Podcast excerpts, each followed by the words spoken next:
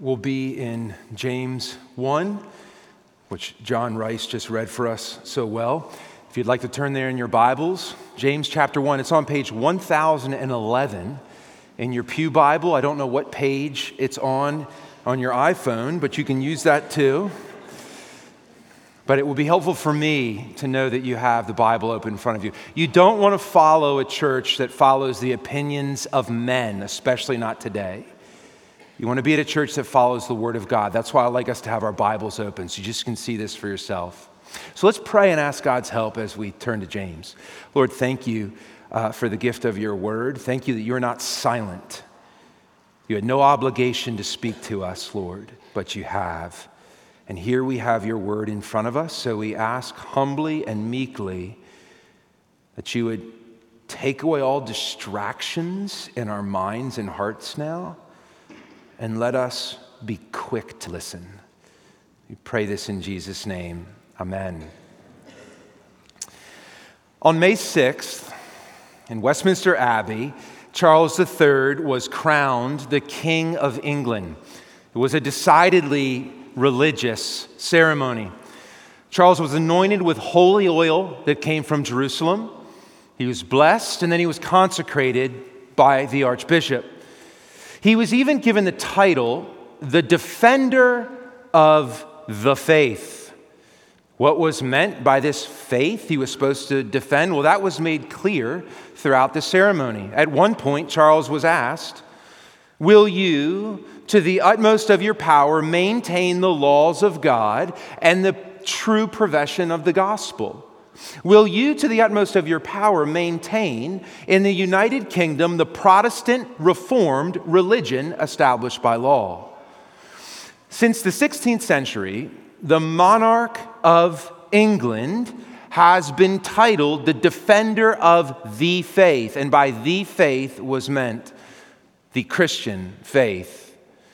But Charles created a buzz some years ago. I don't know if you followed this story when he said he would prefer not to be referred to as the defender of the faith. Rather, he said he'd like to be called the defender of faith, faiths in general. We can understand his dilemma. He's trying to thread a needle between his country's enduring ties to Christianity while also accommodating an increasingly religiously diverse people that live across his land. This is a challenge that many public leaders are trying to navigate. However, many people today, in situations not like Charles, are still making the same move. They're shifting. They're shifting from a notion of the faith, any idea that there is one true religion, to the more accommodating, socially acceptable idea of many faiths. I mean, there's many paths up the mountain, right? Why would you ever assume yours is the only one? So the logic goes. So it's okay to be religious as long as by religious you mean your personal, private, spiritual preferences. It's not okay to be religious if by religion you mean you believe in the faith, meaning a view of God and morality that is applicable to all people across all time. Well, James, the brother of Jesus, would not fit well into this blurring of distinctions and this loss of clarity. If nothing else, James writes as the defender of the faith. His whole letter is about genuine, authentic faith. And for James, there are forms of faith forms of religion, we just heard this in verse 26, that in James' words are worthless. And according to James, there is a form of religion, a single form of religion, that is, verse 27, pure and undefiled before God. There is, in fact, a true word, verse 18, that is able to save your souls, not many words. So today, as we consider James, I'm going to take us through specifically verses 19 through 27 in James 1. I want us to see how James unfolds one point about the faith. or the true faith. And the point is simply this true faith lives the true word. It, it hears the word, it receives the word, it is transformed by the word, it lives the word.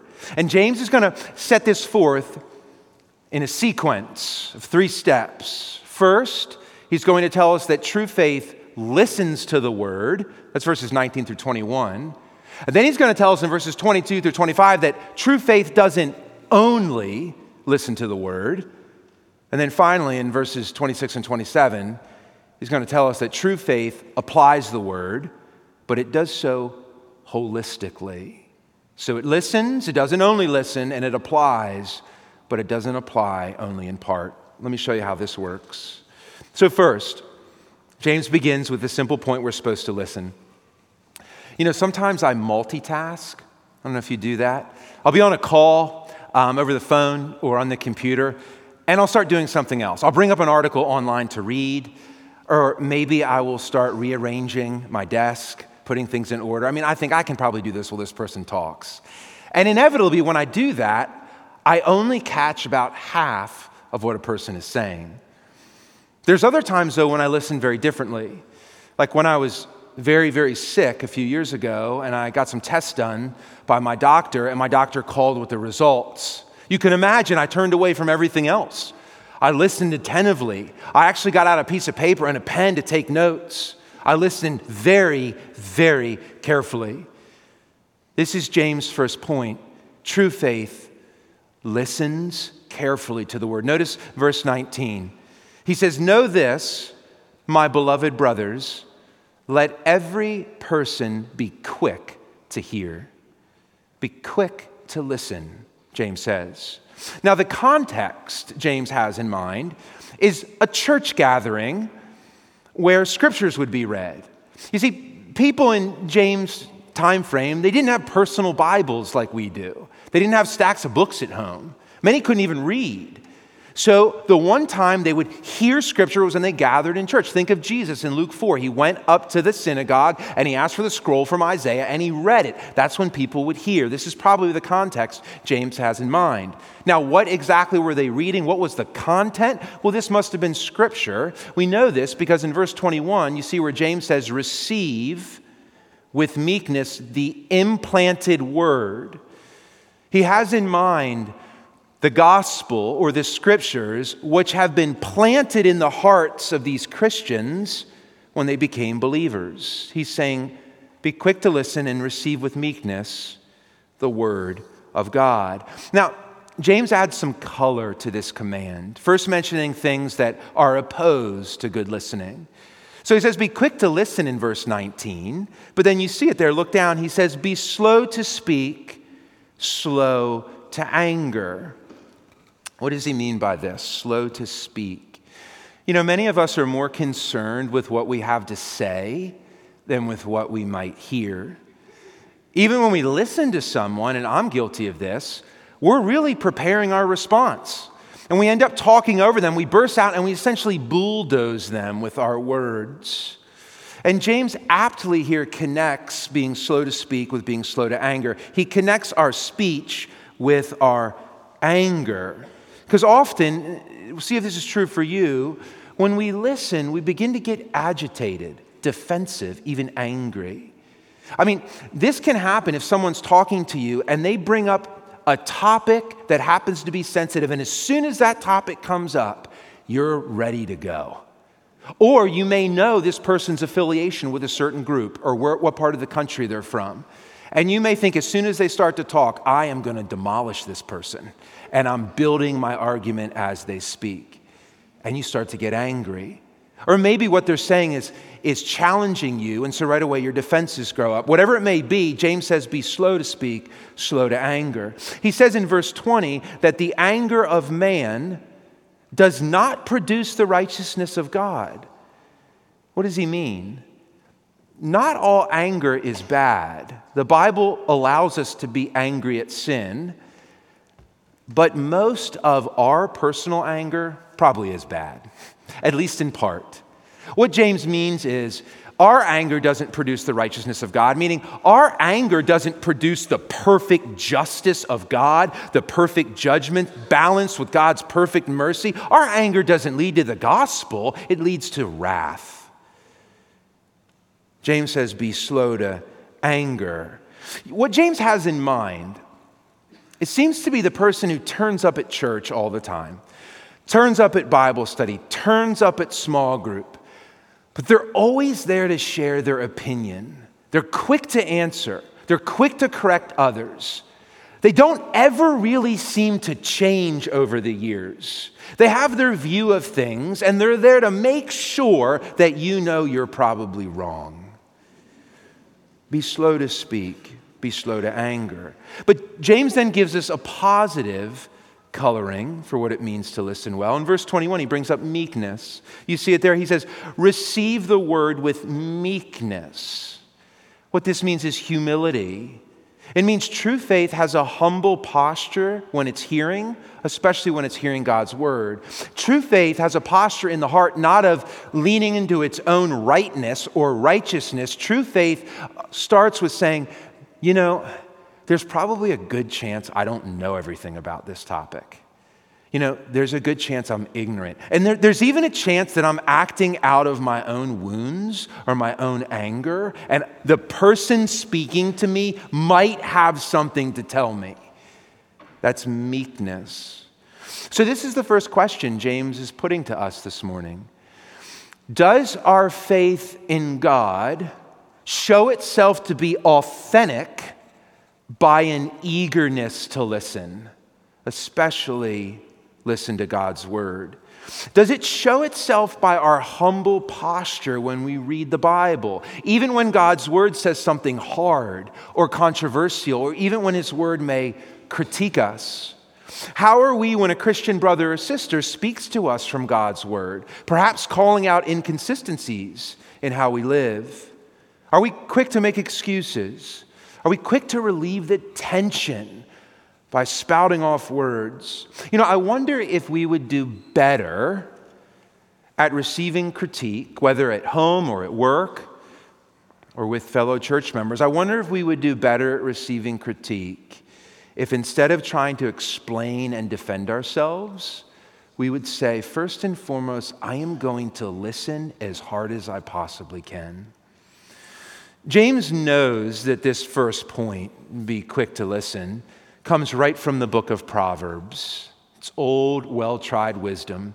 He who holds his tongue is wise. Proverbs 10 19. A gentle answer turns away wrath, but a harsh word stirs up anger. Proverbs 15, verse 1. So, James' main point here is that we, is that we need to spend time being silent, especially when it comes to God's Word. So, what place are we giving to the Word of God in our lives? How are you listening? Let me remind you of two well known ways Christians have listened over the ages. First, corporate listening. Um, since the early church, right there in Acts chapter 4, the Christians would gather together to hear scripture. It says in Acts 4 that they came together to devote themselves to the apostles' teaching. Are you in a group that reads the Bible together? Are you in a group that reads scripture together? And second is a practice of individual listening. Personally, I try to read some scripture every morning. I use a Bible reading plan. You know, there's dozens of these out there online. One's not really better than the other. Find what works for you. Some people read the Bible in a month, some read it across 10 years, whatever your pace is. And when we listen to Scripture privately, we need to be silent more. We need to give God time to speak. Often we turn to listen to God amid a busy morning. And we say, Okay, Lord, please speak. You've got 60 seconds.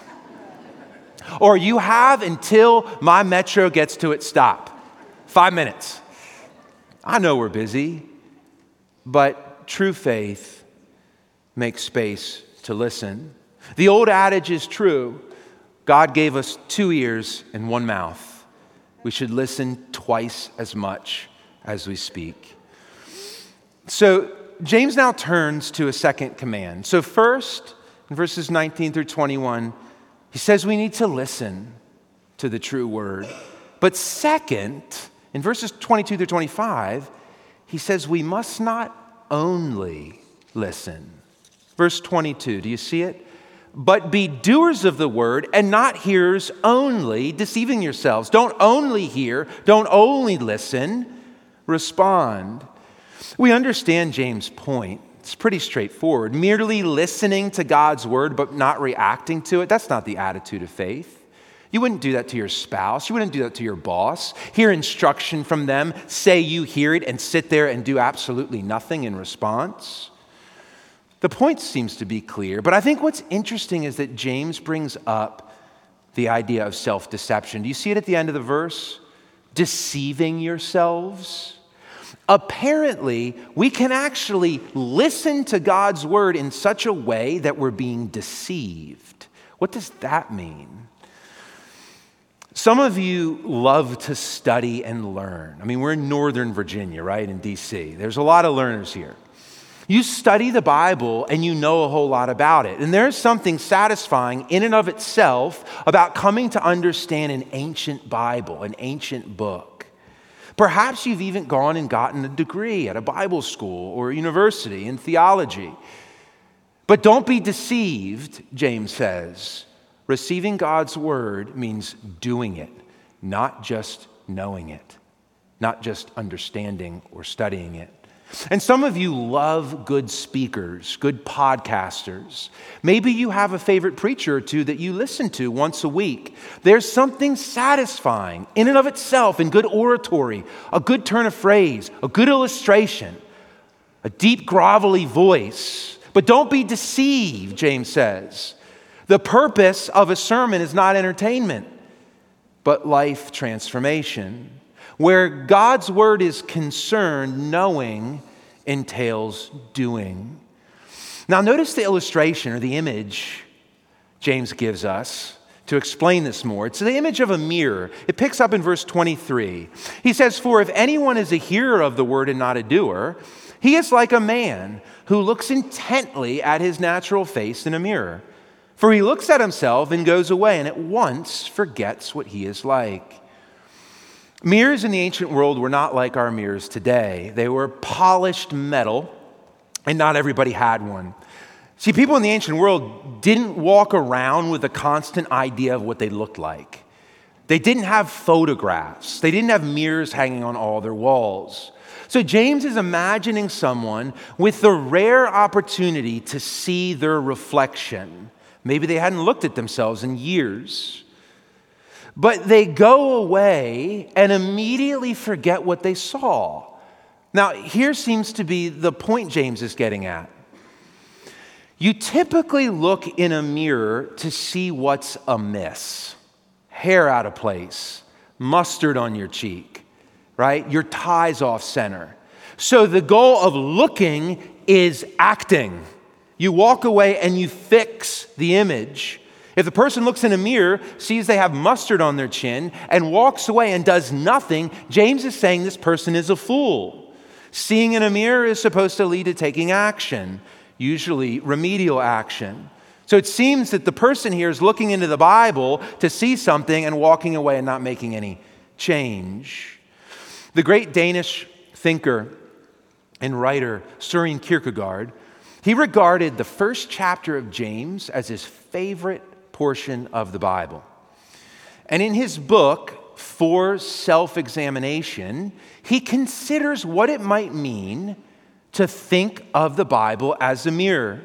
What does it mean to read Scripture as a mirror? He asks. The first requirement, Kierkegaard writes, is that you must not look at the mirror, observe the mirror, but must see yourself in the mirror. You know, some people look at the Bible the way you might look at an antique mirror. You're not really looking for yourself or your reflection, you're studying this neat antique. They read the Bible like an ancient artifact. It's something cool to look at, but they're never actually seeing their reflection. The second requirement, Kierkegaard goes on, is that in order to see yourself in the mirror when you read God's word, you must remember to say to yourself incessantly, It is I to whom it is speaking. It is I about whom it is speaking. Friends, the Bible isn't given to flatter us, it's a gift from God to be honest with us. The Bible isn't given so that we first, in reading it, can see what's wrong with everyone else and point it out. The Bible is given to show us what's wrong with ourselves.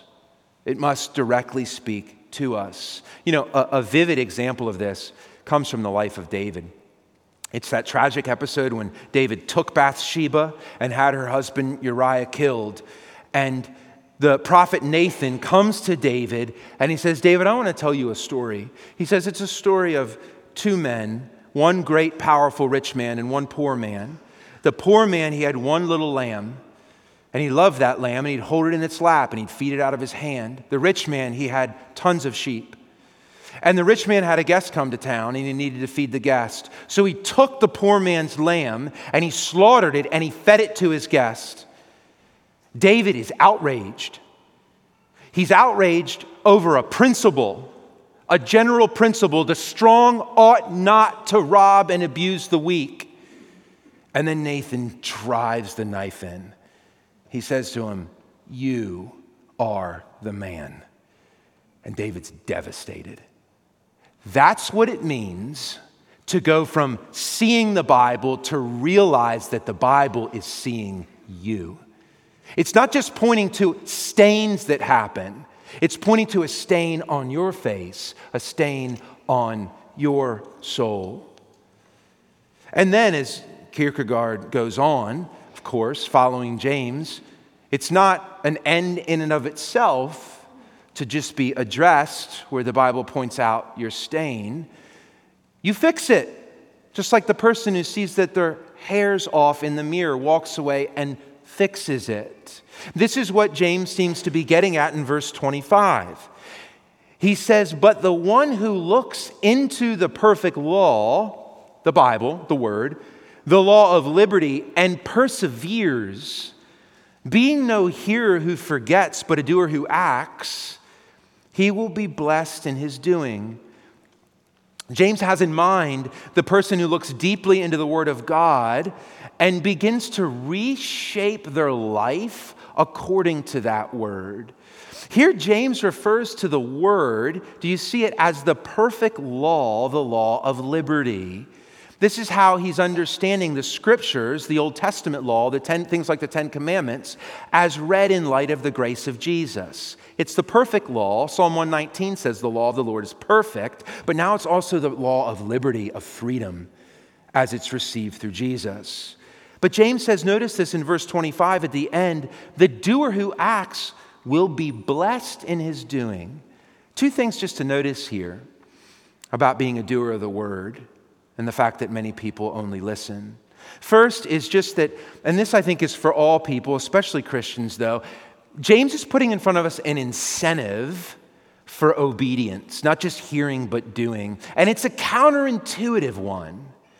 James is saying that our freedom increases the more we submit to a law. I mean, is that not a contradiction? A law of freedom, chains that liberate you. James is saying the more that a human being obeys this law, does it, doesn't just hear it, but does it, the freer they are. I mean, the logic is very simple. It works just like natural laws do. It works like natural laws do for, say, a flower. A flower would be a fool to resist sunlight and water. It is made, it is hardwired to obey certain laws of photosynthesis so that it can flourish. That's how the Bible is. It's a law by which human beings have been hardwired to flourish. So that's the first thing is a little bit of an incentive. Look, doing the word, it may seem at first like it's really hard, but he says in the long run, just as his brother Jesus said, you're going to be the woman that's building her house on a rock. Just you wait and see. You will be blessed in obedience. But there's also a word here, there's another word here, and this I want to say, especially to you if you're not a Christian, and I want to be sure that you understand this. Our passage teaches that there are fake Christians, people who call themselves Christians but who aren't, people who are attached to a church, who say they're religious, who carry a Bible, but bear no evidence whatsoever of the character of Jesus. This is not to say that Christians are sinless or perfect, but it is to say, and this seems to be the point of James, that you know a tree by its fruit. True faith does not remain fruitless. There is at least a little apple trying to grow, at least a couple grapes, at least a little bit of humility developing, at least a little bit of hatred of sin growing, at least a little bit of kindness, at least the angry man is getting a little bit more patient. Little by little, James is saying, you see fruit. But he's also inferring there are fake Christians. So I don't want you, if you're a non Christian, to be deceived. Every time you see a so called Christian doing something embarrassing on the news, you just need to be discerning. They may be a fake Christian. There are a lot of those. So those are the first two things. We listen, but we don't only listen. We engage deeply and we do. Now, what does this doing more specifically look like? That seems to be what James is after in verses 26 and 27 where he brings up a few practical things or applications of what doing the word would look like. So, this is our third point. True faith applies the word holistically, and you'll see what that means in a moment. So, verse 26 If anyone thinks he is religious and does not bridle his tongue but deceives his heart, this person's religion is worthless. Strong language. Remember, this is Jesus' brother speaking. True faith, in verse 26, leads to our words reflecting the word. Our speech cannot consistently contradict God's speech. If you have a word centric faith and God is speaking to you by His word, and then you're constantly careless with your words, James is saying you need to really do some self searching. And there's a lot more James has to say about our tongue and our speech, bridling our tongue, and we'll get to that in weeks to come. I want to focus, however, now on verse 27 because it brings together two forms of living or doing the word that are too often separated. It brings together outward action with inward holiness. See if you can pick this up. Verse 27. Religion that is pure and undefiled before God the Father is this to visit orphans and widows in their affliction and to keep oneself unstained from the world. Orphans and widows were the most vulnerable people in James' day.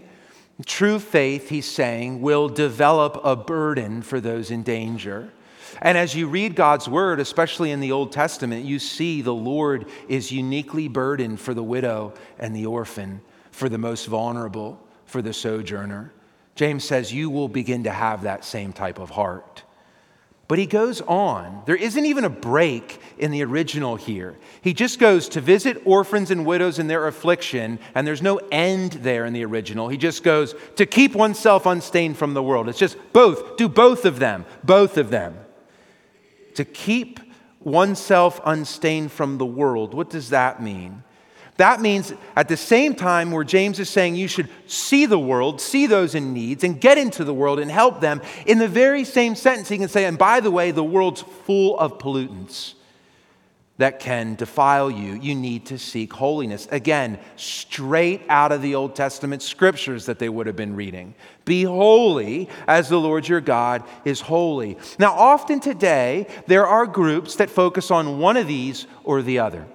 Some groups focus entirely on social action. Get out in the world, love, show the world that Christians are awesome and nice people. And while they do so, they just hit the dimmer switch on the Bible's call to holiness and purity. But there are others who are so concerned about the world, they kind of retreat and they focus on being right and correct and pure and true. And to the degree they do so, sometimes they can actually forget about the world. They stop seeing the needs of the world, they won't go into the world. James says true faith applies the Word of God holistically, outwardly and inwardly. You know, Charles Spurgeon, I've been reading about Spurgeon lately. And he discourages me because he's just so gifted. Charles Spurgeon was one of the most brilliant and biblically sound preachers of the last 200 years. And he writes this I mean, biblically sound, orthodox. And he writes this If there were nowhere else a heart that had sympathy for the needy, there should be one found in every Christian breast. To me, a follower of Jesus means a friend of men. Now, none of this is to say that our works of personal piety or our works of social action save us. These are not the root of the Christian tree, but the fruit. If you were to think of a Christian as a tree, the root, right, the start of the Christian is grace. The trunk is faith and repentance and trusting in Jesus. It's all receiving. But the tree has branches. And as it's nourished, it produces fruit. The fruit doesn't create the tree in this case, but it's a fruit of it. That's what James seems to be saying. Not that you have to do good works to get God to show you grace, then it wouldn't be grace. You would merit it. Rather, he's saying this is a fruit that comes from a Christian. So we should be people who pray that God will, through His Word, develop our awareness and our compassion for the most vulnerable around us. And we should be a people who are praying regularly that God would keep us aware of what's polluting us and give us a passion, a restlessness for holiness.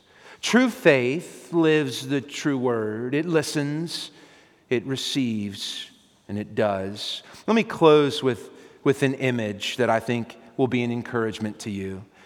I think sometimes when you walk away from a teaching like this, you, you, you, can go back to the Bible and you can get discouraged. You can begin to see more and more clearly the Bible's standards for living, and you can see where you fall short. And then you hear all these admonitions to help the needy, and you're thinking, well, I drive by some homeless people. I typically don't stop. I don't know what to do. It's complicated, and I don't really have a lot of time in my life to go help a bunch of orphans and widows. I don't know. You can feel overwhelmed.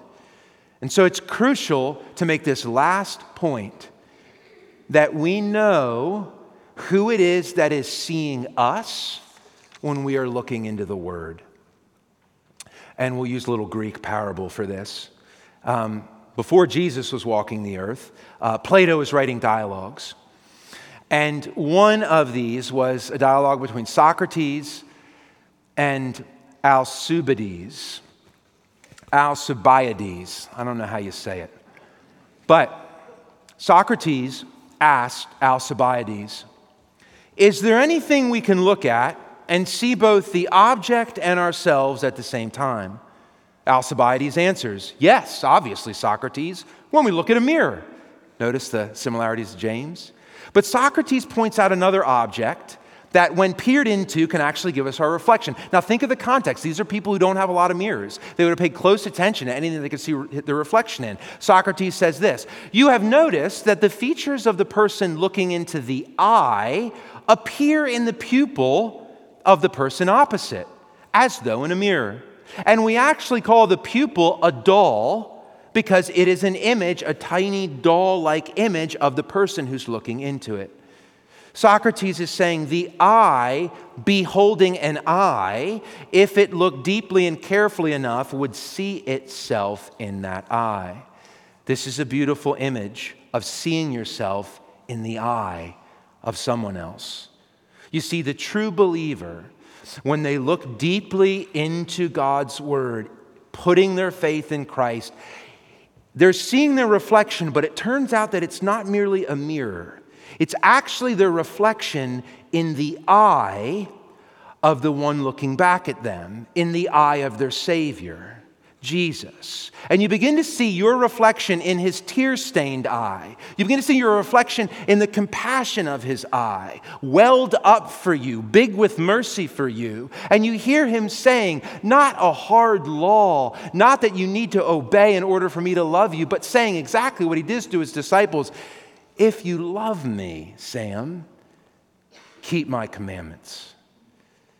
And you realize You are responding all along not to an abstract dead mirror, but to the very eyes of your Savior. So let us, friends, be not only hearers, but doers of the word, for it is our Lord's very word, his very life that we are doing.